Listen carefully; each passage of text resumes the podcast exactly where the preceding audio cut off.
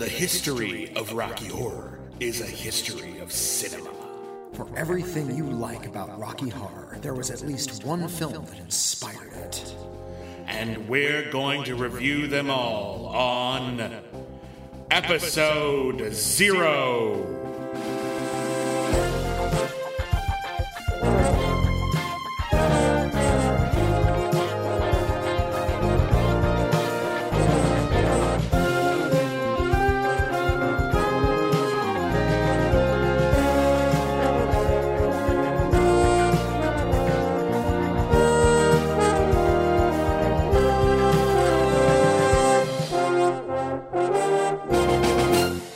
Everybody, and welcome back to Episode 0, the Rocky Horror Picture Show podcast, where we don't really talk about the Rocky Horror Picture Show. Scream, Wilhelm, scream. My name is William Bibbiani. I am a critic. Everybody calls me Bibbs. It's supposed to be scream, scream for your lives. My name is Whitney Seibold. I, too, am a critic. I don't have a cute nickname. You don't have to call me anything if you don't want to. You can call him Whitney. You can call me Whitney. Or hey you, I'll take that. Yeah. And every episode of the Episode 0 podcast, we look at the prehistory of a pop culture phenomenon to see how some of those popular movies ever made are really the byproduct of the movies that preceded and inspired them. We already did Star Wars. We're about 2/3 of the way through our look back at the Rocky Horror Picture Show. We're starting to wind down a little bit, but there's something that we hadn't really discussed in great detail that is very particular to the Rocky Horror Picture Show, and that is that the Rocky Horror Picture Show isn't just a movie. The Rocky Horror Picture Show, the classic cult musical that everybody knows and loves, it's also an interactive experience. And who knew better? Who really pioneered a certain degree of audience interactivity than one of the master of film gimmickry himself, William Castle. Yeah. William Castle is one of the best filmmakers. That is a bold statement that Whitney Seibold believes in, and let me tell you something. I am a late addition. I have only recently discovered William Castle, relatively speaking. Within the last few years have I actually started really delving into the filmography of William Castle. He is considered a schlockmeister. He is considered a showman. To some, he would be considered a con man. And Whitney considers him one of the greatest filmmakers of all time. And the more I delve into the filmography of William Castle, the more I am convinced that Whitney is right. Well, I am, and we'll talk about that. Specifically, how it relates to his film, Mr. Sardonicus.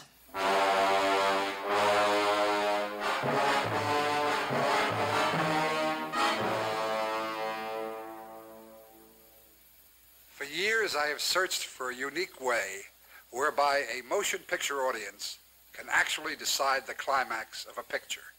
I have found such a way. My latest picture, Mr. Sardonicus, offers something no audience has ever had before: the power to determine the fate of a character on the screen, the power to punish. In ancient Rome, spectators could decree life or death to a gladiator by indicating thumbs up or thumbs down. During the French Revolution, the mobs could condemn a man by merely shouting, "To the guillotine." In the early West, vigilantes took the law into their own hands. Today, for the first time, the awful power to punish will be yours. After you see the evil events that made Mr. Sardonicus what he was, you will decide what should be done to him. You know, Sardonicus is creepy, but he really illustrates the great array of sadists all over Hollywood slates. Mr. Sardonicus. Well, it's impossible to talk about this era of William Castle's directing career, because William Castle was actually just a director for hire for many, many years. And he had made like 40 movies. He made like a bunch of Westerns and genre pictures just on the cheap. So what you're saying, it is possible to talk about his career. So, well, it's impossible to talk about this point in his career without addressing sort of the master that he had become at that point. Yeah. He had made about 40 movies, and then in the late 50s and early 60s, he churned out this really great slate of horror movies that many of them famously had some sort of gimmick attached to them. William Castle is often compared to Alfred Hitchcock in his open love for the macabre, and also his insistence on inserting himself and his own personality into his work. It's very, very common for William Castle to not just make a cameo in his movies, although that'll happen too, but to just flat out just walk up to the screen and say, "Hi, I'm William Castle. Welcome to my movie. In this movie, you might see ghosts, so get your goggles out." Like that kind of just absolute unapologetic, just he's your host. He wanted to not only tell fun horror movies, and a lot of his movies are genuinely really good, but he also wanted to be a showman. He wanted to be a ringleader in a cinematic circus. And you know, Hitchcock and William Castle were actually, they were contemporaries at this point in their career, and they were doing similar stuff. Like Hitchcock had his own Alfred Hitchcock Presents, in which he had effectively branded himself. He doesn't just make movies. Not a lot of filmmakers were household names. Not a lot of filmmakers still are to most households, but a lot of people don't follow movies the way that the rest of us do. But Hitchcock was, because he had not only branded the type of stories that he told, but he connected himself and indeed his silhouette to them. So William Castle was doing the same thing. William Castle was also telling like big gimmick movies and trying to like grab people in the theaters with things that they had never seen before, at the very least promises thereof. And Alfred Hitchcock started following suit with films like Psycho, which broke all the rules, or The Birds, which also broke all the rules. Well, Psycho was an interesting case, in fact, because and Psycho is usually the one credited for doing this, but people would not be admitted into the film after a certain amount had elapsed. Like, once the film has started, you won't be admitted. And this came from a time when people would just sort of, showtimes were posted, and people could come and go into movie theaters whenever. There were two features, there were cartoons, there were newsreels, and they would just repeat it all on a loop. There was no expectation that you would be there at the beginning of the program. You could come in anytime. And we still use the phrase, "This is where we came in," to this day, to describe, you know, you come into a movie and you come in halfway. And then you wait around for the replay, and then you watch the first part again. It wasn't so sacred an experience at one point. And, but that gimmick that you will not be, this is such a shocking film, all of the information is vital, you need to watch this one in order, is a William Castle gag that Hitchcock is clearly ripping off. Now, William Castle didn't do subtle things about the information that's going to be handed to you in the film. He did things like plastic skeletons, and he had people posing as nurses signing, you know, checking on people who might be scared to death during the film. They will check your blood pressure during the movie just to make sure you're not too scared of what William Castle is doing this week. And there were two gimmicks in The Tingler, which is one of the best films of all time, where there was an evidently they had a plant, like an actor in the theater who would scream and freak out, and an actor playing a nurse would come in and escort them out. Like it was just too much for them. Like the lights would come up and they'd actually have to stop the movie so they could put on this little mini show. And then, of course, there was also Percepto, which was the vibrating seat cushions. Percepto is every once in a while they'll do a screening in Los Angeles, or they have in the past, of The Tingler, and they'll actually install Percepto into the theater. The idea of The Tingler, and by the way, The Tingler, arguably William Castle's best movie. You should totally see it. We had to pick one for this particular film, and we thought Sardonicus had the most overlap with Rocky Horror. But in any case, The Tingler is a must-see. The idea of The Tingler is that Vincent Price has discovered that there is an invisible parasite living on your spine. And if it attacks you, it feeds off your fear, right? It's when you get scared, whatever chemicals your body is producing causes it to get incredibly large. Yeah. And it's this strong little centipede-like monster that just sort of grows on your spine. And the only way to prevent it from killing you when you get too scared is to scream. and screaming releases, I don't know, endorphins or something, and it just placates the monster. It releases the fear, and that's an amazing movie because it also deals, there's like this meta-narrative about, like, part of it takes place in a movie theater, so we get the monster within the movie theater you're actually in, and also the commentary on old world silence, and anyway, but the gimmick, as I was trying to explain, is there's a point in the movie in which they're at a movie theater, as Whitney explained, and the creature, the Tingler, escapes, and at that point, like, there's an announcement from the speakers, the movie goes dark, and you are told in no uncertain terms directly, you, the audience, the Tingler is loose in the theater, scream for your lives, and at that point, random seats in the movie theater had been outfitted with buzzers that would buzz your spine. So all of a sudden you'd feel the Tingler and you go, ah! Little electric buzzers would vibrate in random seats throughout the theater. Which is probably the most genius I think William Castle ever got with his gimmicks. He also did things like throw skeletons at the audience, and you would have like the Coward's Corner where you could like duck out of a movie. If you're too scared, you had to go sit in the Coward's Corner. Yeah. And not all the gimmicks were great. In one of them, they outfitted some of the theater seats with seatbelts. Because it's going to be a real wild ride. That's not really... You just buckle your seatbelt. Nothing else happens. Yeah, there's no interaction there. It's not fun. But when it came to Mr. Sardonicus, William Castle did something that was a... And we'll explain, it's a total lie. It's just a lie. It was 100% a con. But the idea is neat, and the implementation is neat, and the movie around it is good.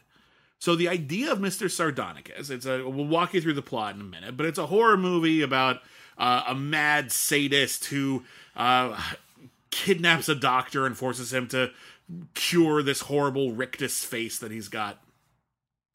And at the end of the movie, Sardonicus has done such horrible things.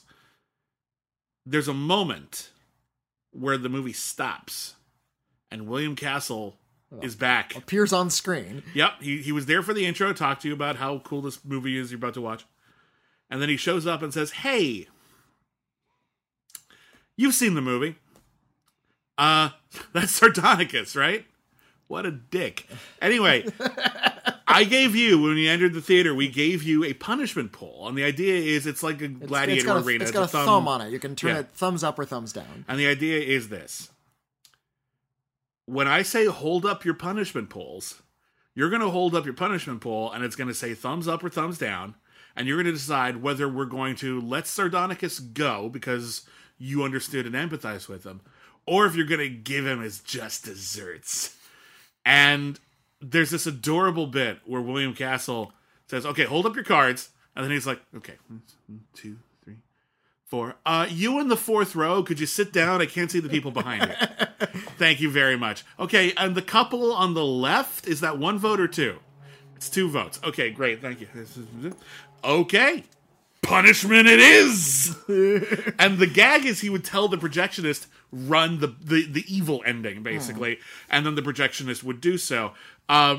That's not how projectionists work. No. That's too late at that point. The movie's already on a reel. You're not going to take it off and run new. And there's only like 2 minutes left in the movie, so they're not going to like add another reel to it like right at the last second.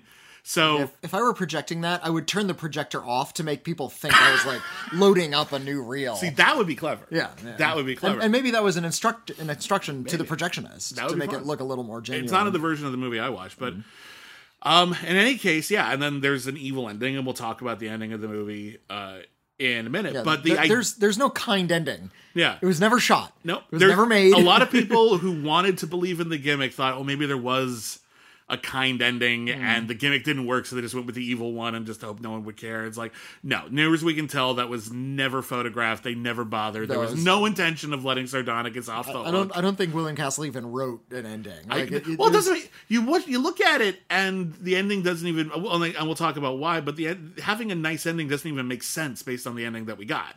Like, the movie's over at that point. If there's a nice ending, the movie's done. So it doesn't make any sense at all. But William Castle does encourage the audience to give the cruel ending, to punish him. Yeah, why to punish Sardonicus. Like, well, if you're one of those sensitive types who's like a forgive and forget, I suppose you could let him go off the hook. Or if you want to get revenge, like a fun person would. Like, he is encouraging the audience to be actively morally degraded in that moment. And that's the really interesting thing about the punishment pool and about Sardonicus in particular. Yeah. We are, in the same way Michael Haneke did in Funny Games, we are being implicated in the violence. Yeah.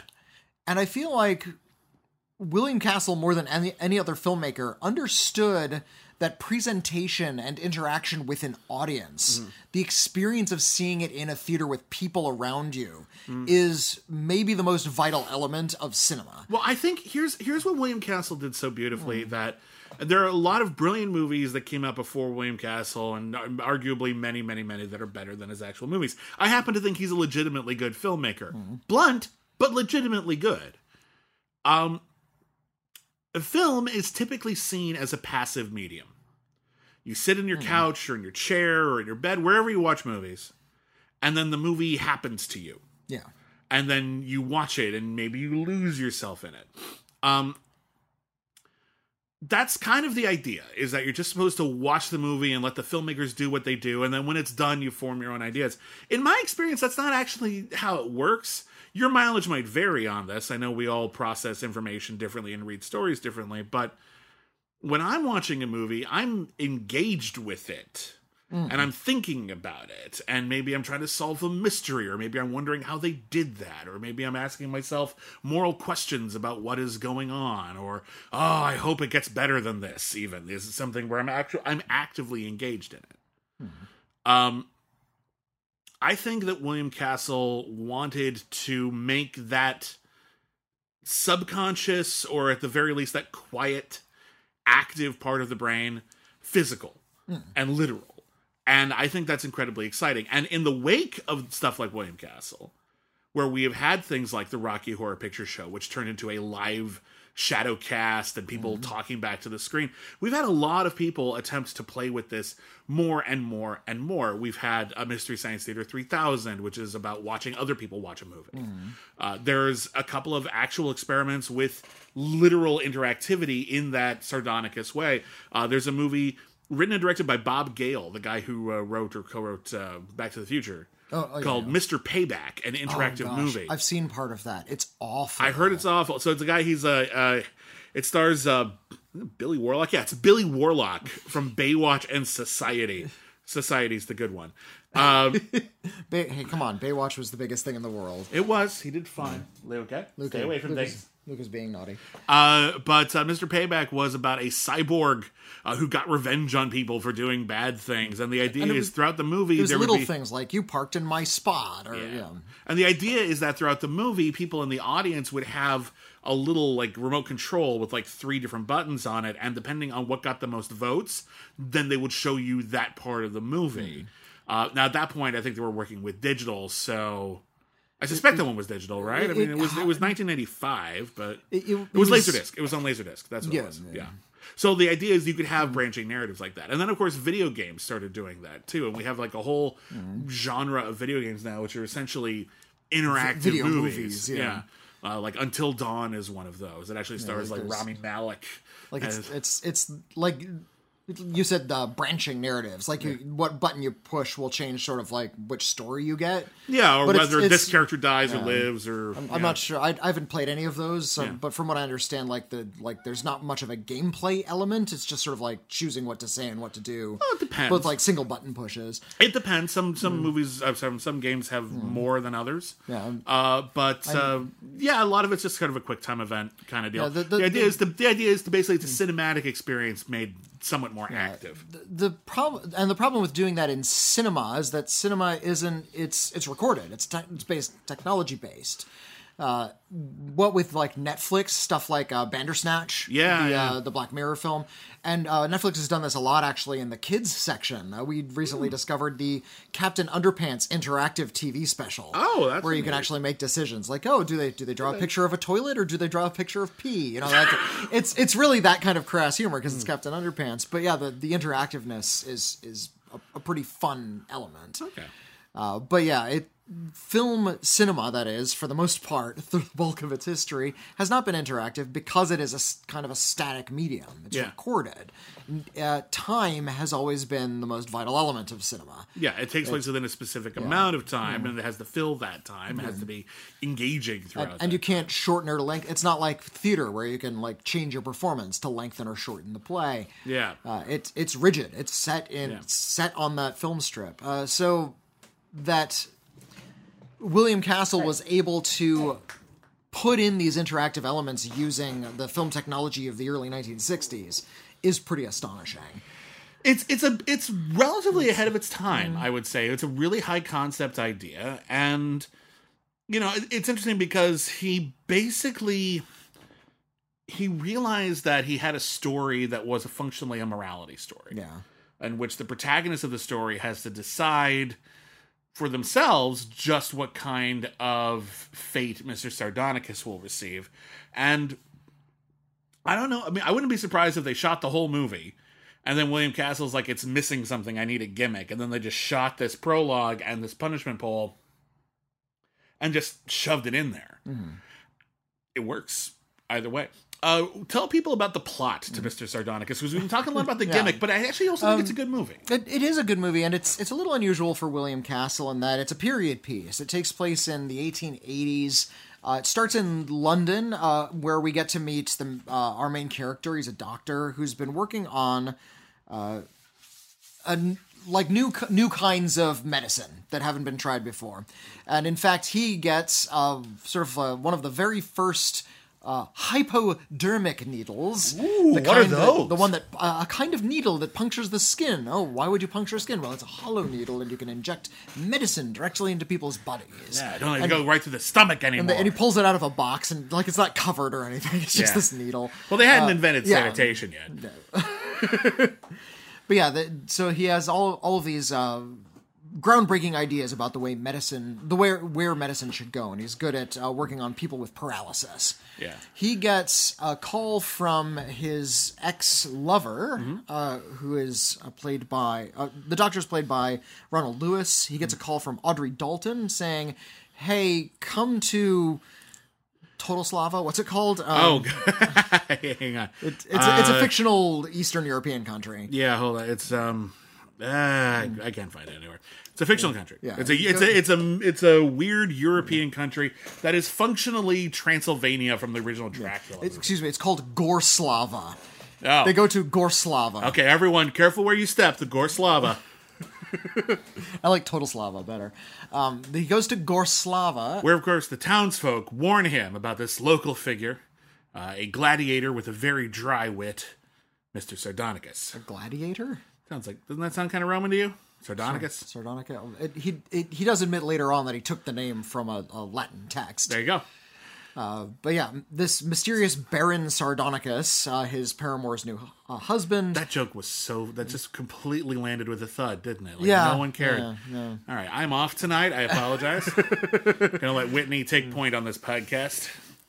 Also, I love this movie, so I don't mind at all. But yeah. And he has to use his brilliance to cure some problem Baron Sardonicus has. Well, at first he thinks it's his ex-lover, Maud, who's in trouble. And he's there to potentially protect her from some mysterious ailment that maybe only his medical genius can do. And then, then I'll be seen as so great and she'll love me forever. And then he gets there, and as soon as he gets there, he's greeted by this, like, weird Igor type with one eye. Crawl. Yeah, his name is Krull. He's got, like, a glaive with him. It's very... and he... Thud. It's another one. Yeah. My name is William Bibbiani. I'm a critic. Everybody calls me Thud. But no sooner does he walk into Sardonicus' castle than he hears a woman screaming, and he rushes into her room. And this poor woman just has leeches all over her face. And he's like, "What are you doing? You put leeches on this woman's face, you monster!" And he starts pulling off the leeches, which is not what you're supposed to do with leeches. You're supposed to, like, heat, like, make it warm so the leeches will, like, drop off on their own, so they don't, like, just try to rip into your flesh and pull it off and scar. So he's an idiot. But he says, "Okay, I've taken the leeches off of this woman's face. Now, no more leeches. I'm going to go and not check back in. But because we're seeing, like, this kind of horrifying image of this woman with leeches all over her face, and they got a jar of real leeches next to her to give it, you know, a little bit more authenticity. Sure. It sort of... This is before we meet Mr. Sardonicus, and there's several scenes before we even meet the character where a servant will come up to the doctor and say... Are you going to stop the experiments now? And he's getting like, we're really freaked out by this guy. Like, clearly something really untoward is going on in this castle. It's like in Dracula. Yeah.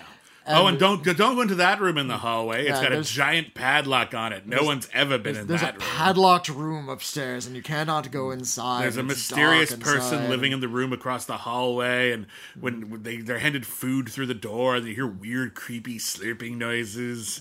There's a lot of build-up. And then when they finally goes downstairs to have a nice dinner with his ex-girlfriend and Mr. Sardonicus, Mr. Sardonicus shows up, and he's wearing a creepy, lifelike human mask. Yep. That covers his whole face. Yeah. And Mr. Sardonicus is played by Guy Rolfe, and the mask looks like Guy Rolfe. Yeah, it was like cast on his face. So like, imagine you're watching a horror movie and it's all this build up and like, oh God, who is this horrible, creepy guy? And then Gary Oldman walks in, but he's wearing a mask that looks like Gary Oldman. Weird. And he says, oh, you're probably wondering about the mask and the leeches and the screaming and the padlock and the weird, creepy monster behind the door. I'll tell you later. First, let's have a nice dinner. Everyone be polite and British. Everyone be polite and British. They're polite and British, but in a, well, sardonic sort of way. Hey. And there's a lot of hatred and animosity, and the creepy Krull is, like, standing over there saying things like, whatever he tells me to do, I do. And the makeup on Krull's eye keeps coming off. Yeah. Like, it's not the greatest makeup job. No, it's They give him this cheap. Little appliance they put over his eye, and when he stretches his face out, you can, like, see underneath the appliance, and, like, he's got a normal eye. But yeah, this atmosphere of weird dread is hanging over all of this. And then there's a scene which I'm not really sure what exactly is happening in this scene, but they call in a bunch of local townswomen. Yeah, they don't really get into this. And they don't explain why they're here. It's just this creepy psychosexual element all of a sudden. A bunch of young, attractive women from town, and they're clearly, you know, impoverished. They're not like, you know, wealthy ladies. They come in and say, oh, what are we here for? Creepiness. Oh, okay. Each get a piece of gold, and one of you will be selected by Mr. Sardonicus. You will never see this person again. Okay. What is it for? Hell if I know. Yeah. And so, you know, Sardonicus selects one of them. The other ladies leave, and as they leave, they hear a horrifying scream, and then we never see that actress again, and we never really get back to that. Well, what I suspect is happening is Mr. Sardonicus is getting off on this idea of terrifying people. Yeah. And he's a sadist. He's a sadist, and we... Yeah. Like, he just wants to whip off his mask and terrify people what his face looks like now. And he eventually explains to the doctor that his face is now frozen. It's paralyzed into this really hideous grin. Yeah. Like, this artificial grin. Like, even his nose is stretched out, and his teeth are... Yeah. For some reason, his teeth are also different. But whatever. I think it's to hide the fact that it's a mask. But, like, basically... He's got, this really scary face. He looks a lot like... looks like Conrad Veidt in The Man Who Laughs. I was going to say Conrad Veidt. He also looks a bit like Jack Nicholson in Batman. Which are both the Joker. Exactly. Yeah. But yeah, he's got like this mutated face. And then there's a flashback sequence where he explains how he got that way. And it's a great Tales from the Crypt, you know, Edgar Allan Poe type story where he was a young man and he was married and his wife wanted all these fancy things. And his father, who was very naive and had bought lottery tickets his entire life, bought a lottery ticket for the family and then died. And so they buried him, and it was very, very sad. And then like a week later, someone comes in and says, hey, I heard you guys got that winning lottery ticket. And they're like, we did? Yeah, your dad bought it. Oh, snap. So they look around trying to find the lottery ticket, and then they realize they buried him with it. So they have to rob their father's grave. Well, and they explain early on when the doctor uses the word ghoulish to describe something. And they say, oh, around here we actually believe in ghouls. People who dig up bodies and eat them. And he's like, well, I don't believe in that. Well, we do around here, so be careful. Don't use the word ghoulish. Yeah, it's a major faux pas. And we learn why. It's because he robbed his own father's grave. And the shock of seeing his father's... And by the way, his father decomposed quick. No, actually, I think like a month or so had passed. Still quick. Yeah. Still quick. He's basically a skeleton at that point. He decomposed pretty quick. But in any case, he sees his father's taut rigor mortis smile, and he goes, ah! And then when we finally see his face again after the shock, he has also contorted his face into that smile, and it's stuck that way. But yeah, total Tales from the Crypt kind of twist. So seeing his dead father's body after he had robbed the grave for a lotto ticket. They got the lotto ticket. Yeah, he got the money. His wife died. We won't get into that, but... So yeah. And then he had to relearn how to talk. And, without using his lips. So he's essentially like a ventriloquist speaking with his throat. Yeah. So he doesn't have to put his lips together. His face is just frozen that way, but he can still talk. Yeah, he can't really eat like a normal person, hence the slurping noises behind the door. He's basically been given super gruel every night. And he has brought the doctor here to try anything he can do. He seems to be on the cutting edge of science to heal his frozen face. The doctor's like... okay. And then Sardonicus is just like, and if you don't, I'll kill the woman you love. Kill my wife who I know you're in love with. Or I'll paralyze her face and I'll be really terrible. And he's like, well, I'm a doctor. You didn't have to do that. I am Sardonicus! And okay, well, I have this poison that I've been experimenting with poisons, and this can relax the muscles in your face. Do it! Well, it'll kill you. Do it anyway! Well, I don't want to. Do it or I'll kill your wife! Well, you're speeding through it, basically. Yeah. But yeah, so the whole idea is he's now being kept hostage.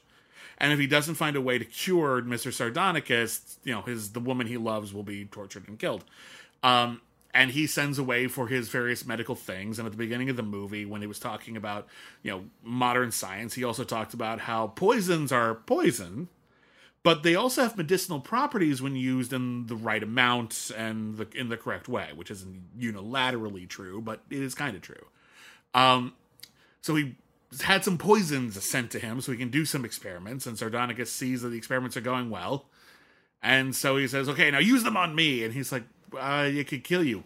Do I look like I give a shit? Well, you look happy. It's like from Hellraiser 4, or is it 3 or 4? Do I look like the kind of man who cares what God thinks? Yeah. So his scheme is, I'm going to give you this injection, and then there's more to it than this. I'm going to lock you into that secret room. By the way, that secret room has his father's corpse in it. Just from memories. And so he's going to lock him in the room with the corpse, and then it's supposed to shock his system into fixing his face. It works. It works. He's actually, his face is on. He can't move his jaw yet or anything. He hasn't moved it in years.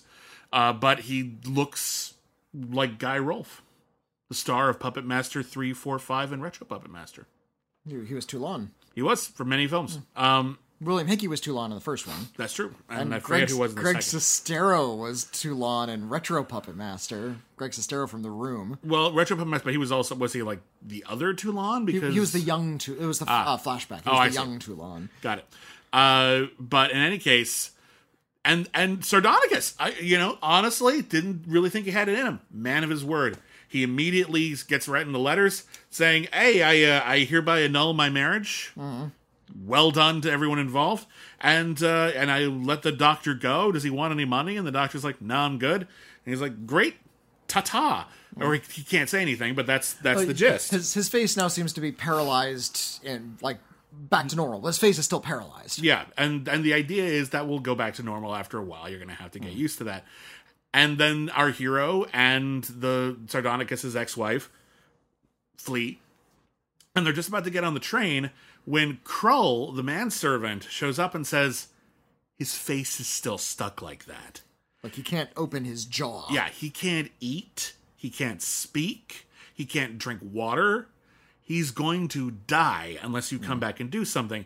At which point the doctor explains, well, I didn't do anything in the first place. I gave him a saline solution, and I tricked him into curing himself because he had a psychosomatic condition.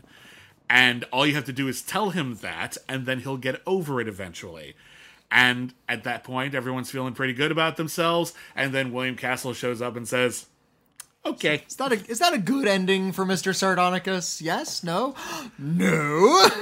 Well, you're the boss, audience. Roll the bad ending. And then Krull comes back and says, I missed them. There is no cure. And then he just starts eating happily while Sardonicus goes mad. And because he can't eat anything and he knows he's going to starve to death. What would the good... I think the good ending is just Krull leaves and then that's it. He tells his master that's it. Like, Krull tells his end, and maybe it's like he figures it out and his face works again. He's like... I was kind of a dick. I give all my money to charity. I'm gonna let, no, because he won it in lotto. It's it's not like something he earned. It was just a chance. I guess that would be the mega happy ending. So yeah, it would be like ending. A mega happy ending where he sort of like gets his face back and starts living a life of quiet poverty. I guess my point is I saw as a perfectly adequate. Sardonicus gets let off the hook too easily, but. It would have been a perfectly adequate ending for just the doctor to explain it's all psychosomatic, it's in his head, you can tell him that, and then Krull leaves and they get on the train. I outsmarted this jerk. Yeah, that would be a reasonably okay ending. I like the evil twist ending. I think that's perfectly fair for Sardonicus. He was an asshole. Yeah. Anyway, that's a great little Tales from the Crypt kind of movie there. Just mean... And sadistic and kind of larger than life, great big giant performances, really creepy atmosphere. It has this wonderful, and this is a quality from a lot of the best of William Castle's movies. This kind of gallows quality to it. Yeah, we compared it to Tales from the Crypt, but that's not just the story. That is this sort of gleeful. Enjoyment of all of the most macabre elements. Yeah, it's not just like I feel like there's a lot of horror movies that are all about like how horrible it is that this happened. Like a lot of A24 horror movies are just taking the horror completely dead seriously and viewing them as a tragedy, and that can be highly effective. But there is something to be said for the storyteller and the inflection that they give the story. It's the difference between being at a campfire story and have someone tell you the scariest thing ever, and being at a campfire and then people like holding up a flashlight that says like, "Ha ha, I gotcha!" And like that's William Castle. He's having fun with you, and the contract that he has signed with you is you're going to have fun in return. We like as critics, especially you and I, who are big fans of horror movies, like to. Make the argument, and we've also heard it given other places, that horror movies are cathartic in some sort of way. They're a safe way to look within yourself and deal with real-life fears that you might have. Okay, that's true. To an extent, yeah. It's not the only reason, but yeah. But also, we like gory shit, and being scared is fun. Yeah. And I think that's something that a lot of conversations about horror don't so readily acknowledge because it should seem self-evident. Yeah. It's fun to be scared. It's especially fun to be scared in a big crowd with a bunch of other people who are also getting scared. I feel like there's a certain jealousy that we sometimes have over horror storytellers who get to have that impact, who get to make us shriek. I feel like, we talk about like, oh, it's a cathartic way to deal with our fears.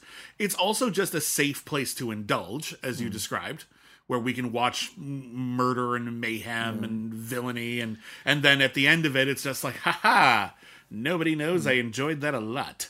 Like that kind of thing. Yeah. And that can be perfectly fine too. But I think there's this weird empathy that we have. I'm speaking for myself, and I know some of the people who feel this way. I almost feel more empathy for horror filmmakers than I do with filmmakers for any other genre because they get to get a rise out of us. Yeah. It seems like they're enjoying themselves more sometimes. And that right there is something that I connect to on a personal level. When I was a kid, I was scared crapless by horror movies. Oh yeah. Like I had nightmares, I slept with the lights on, like I genuinely was terrified of Chucky, Jason Voorhees, serial killers as a general concept. Like, I was just terrified of horror stuff. It wasn't until I think I saw... I'm trying to remember the exact thing. I think it was when I saw Evil Dead 2. Mm. And I saw that the wires and like the holes in the costumes and everything like that. And I realized someone made this. Yeah. And they got me. And I respected it. And I liked them for it. And it made me want to learn more about filmmaking. Mm. And that's where I'm at now. And as a result, I feel like horror is my favorite genre, not just because it's fun, not just because it can be terrifying, not just because it can be deep, not just because it can be funny or romantic or all these things. It's a very versatile genre. But because I feel a real connection to the filmmakers in a way I don't with most dramas or rom-coms, you know? With a lot of horror movies, especially really low-budget ones, and definitely the films of William Castle, you can feel that the filmmakers are really interested in the stories they're telling you. Yeah. They're doing it because there's sort of a passion to it. Like, they love it. It's look at the shit I came up with. Yeah, even when you get somebody who's really kind of workmanlike about it and is just sort of doing the job, somebody like John Carpenter. Mm-hmm. He's a brilliant filmmaker, but he's very efficient. Yeah, he has no romantic feelings about his films. Like, I've interviewed John Carpenter before. Yeah. He's like, oh, yeah, I just put a camera down and I filmed it. It's like, yeah. Well, what was the idea behind it? I had a script and I filmed it. What do you mean the idea? Yeah, this made sense to shoot it with this cover. No, he's got an innate talent for it. In some movies, he's thought out more than others, but... Yeah, his efficiency is his genius. I think, I'm not sure if he'd even call himself an artist. He's just a guy there running the camera. Yeah. And, you know, sitting behind the camera, chain smoking. There's indeed a shot in Halloween where see smoke wisp past the camera, and that's John Carpenter's cigarette smoke, like in shot. A part of me, when I was like younger, more fanciful, and thought that John Carpenter might do such a thing, I wondered if that was an homage to the original The Blob. There's a scene like in the Blob. There's a scene in the original The Blob, which if you've never seen the original 1950s version of The Blob, starring a young Steve McQueen, very good film, holds up very well.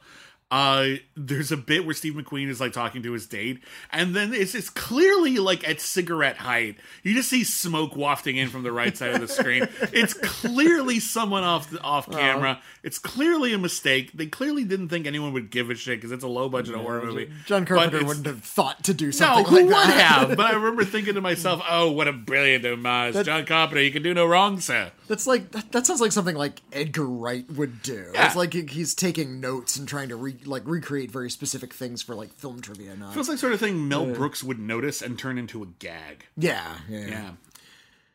But yeah, John Carpenter, even though he was sort of a workmanlike director, was still very fond of the kinds of things he was telling stories about, and he understood that horror was something that could be fun. And William Castle loved horror. He loved the scene. You can find photo shoots of him, like, eating severed heads at a dinner table. He made movies for weird little kids who love this horrific stuff. Yeah. Before there was even Famous Monsters of Filmland, he's making it for this subcategory of horror nuts. It feels interesting to me that, like, I feel like... at least within some communities, like I know a lot of people at like the Schmoedown who think that the horror genre doesn't deserve its own division. But we have like inner geekdom in Star Wars, and I'm like, before we had comic book movies that were that successful, before we had Star Wars, you know what was keeping geekdom alive as a concept in movies? Horror. Mm. From the Universal movies on down, like horror kids were like reading the magazines, playing with the toys, talking about who would beat who in a fight. Yeah, like I think it's a key part of like the history of the medium. Yeah, what we refer to as sort of like modern geekdom, that is to say, a certain type of obsessive fandom. Separate from people who just enjoy watching a movie. Yeah, but people who will pay closer attention, take notes, and catalog information, or debate other people. Debate other people, or even go so far as to collect things. Yeah, that's fandom. It's separate. And a brief history of that: Hugo Gernsback, that the Hugo Awards are named after, started having letters columns in his weird science fiction pulp magazines. People started interacting. Modern fandom is born. Yeah, and that world was always like kind of there, lurking around. Because when Hugo Gernsback started opening up those letters columns, people were already there. People were there. They started interacting, and they loved interacting. They loved having these really deep, completely meaningless debates about science fiction stories that they had read in the previous issue. And years later, Forrest J. Ackerman would come along and start Famous Monsters of Filmland, which was the same thing for horror movies. And he was one of Hollywood's most notorious memorabilia collectors. I think the Ackermansion, I think it was spread out. I think people snatched up the things in Forrest J. Ackerman's collection and they kind of redistributed them. I'd have to look that up. Yeah. When he passed away, they tried to keep the Ackermansion together, but I think they split it up. I don't know. It'd be really sad though, because it was a great collection.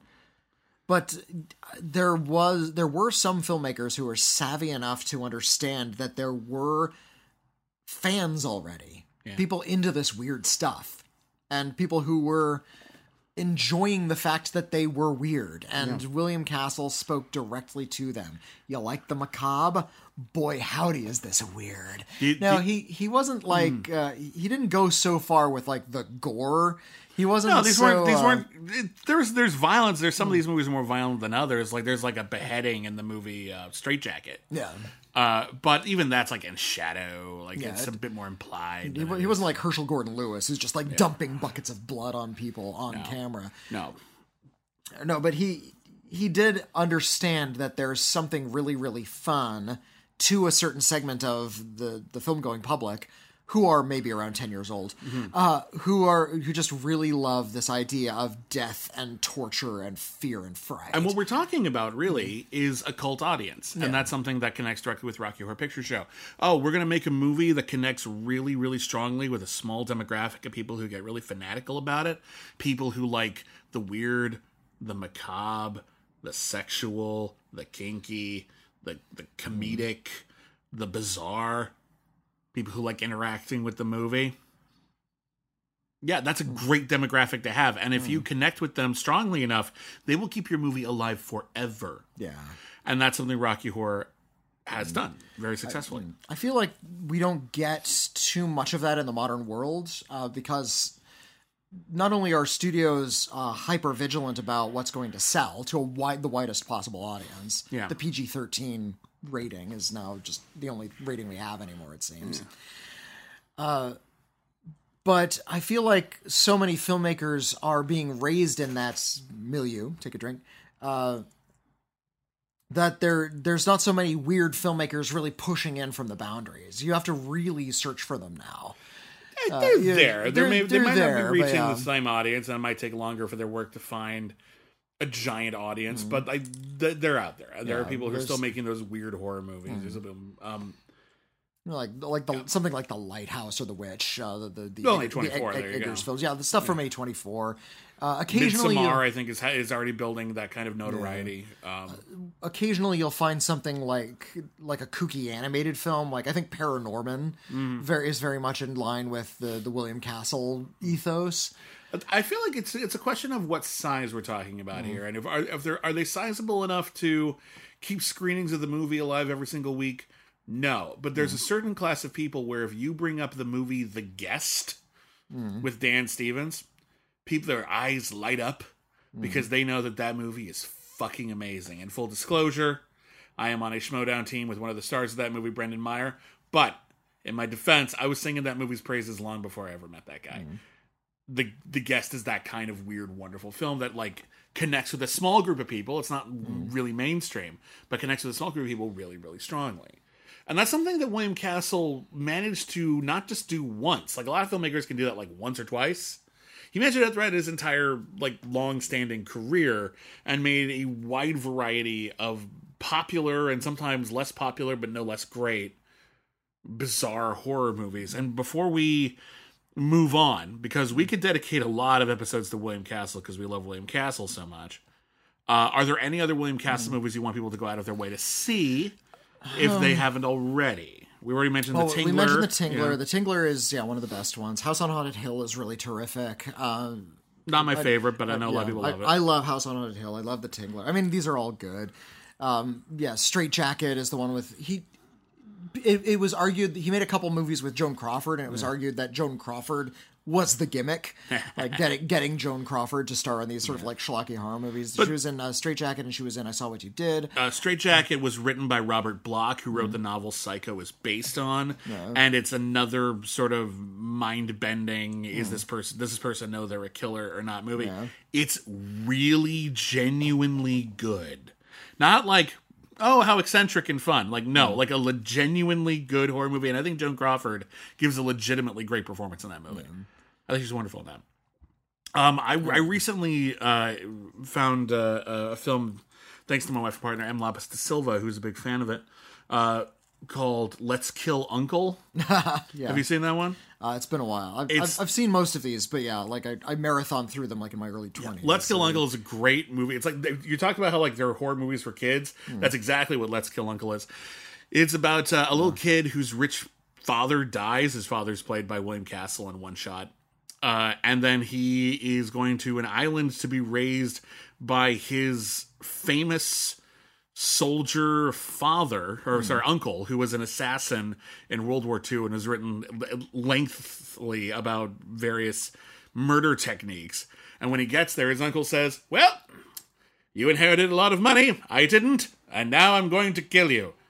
Good news for you. I have to make it look like an accident. So you could last a while. Just stay on your toes.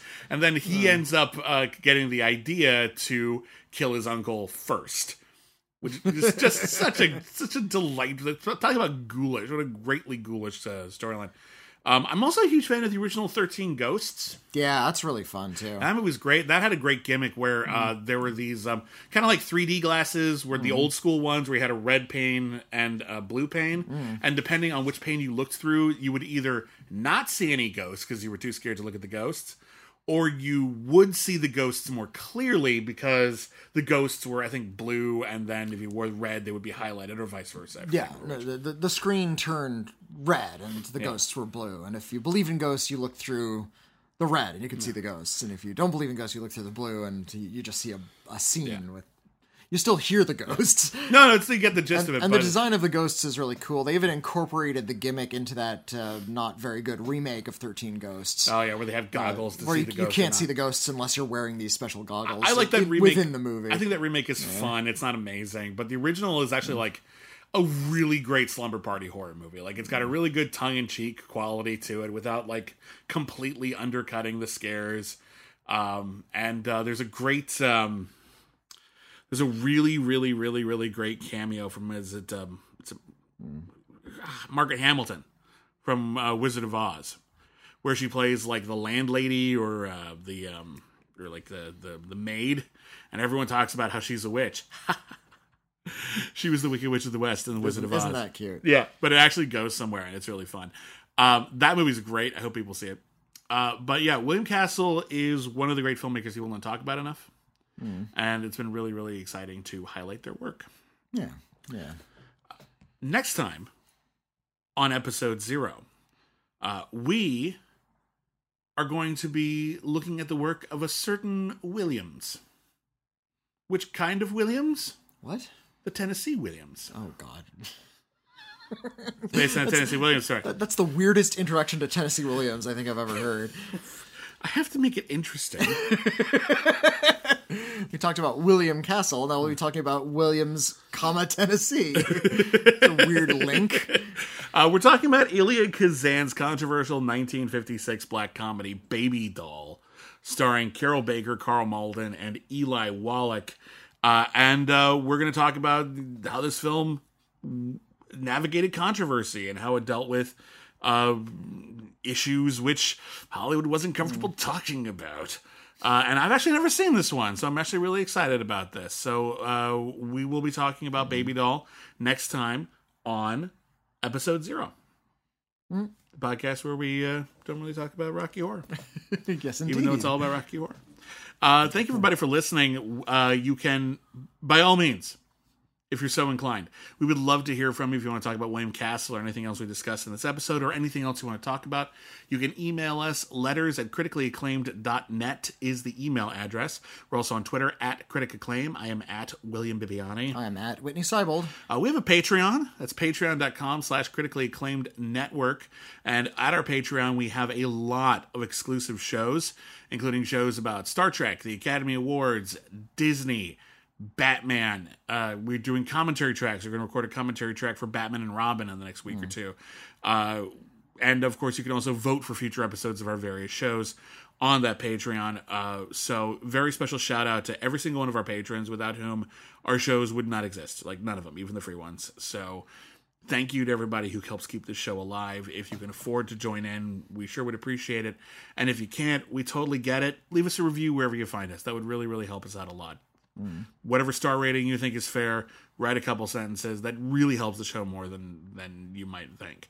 And of course, if you like soap, and I hope you do, because it keeps us clean, we have an Etsy store, M. Lapis de Silva and I, called Salt Cat Soap. All one word, Salt Cat Soap. Look for the picture of Luca biting soap. He doesn't do it in real life because it's soap. But in sketch form, as drawn by M. Lapis de Silva, it's very cute. And we have a lot of hand-designed, fancy soaps. Get them for yourselves. Get them for Mother's Day or Father's Day. They're really nice, and I'm really, really super proud of how they turned out. I've designed a few, but M. Lapis de Silva's are really wonderful, and I hope you check them out because they're great. And anyway, yeah, that's it for the Rocky Horror Picture Show. It's called Episode 0. And until next time, I see you with anticipation.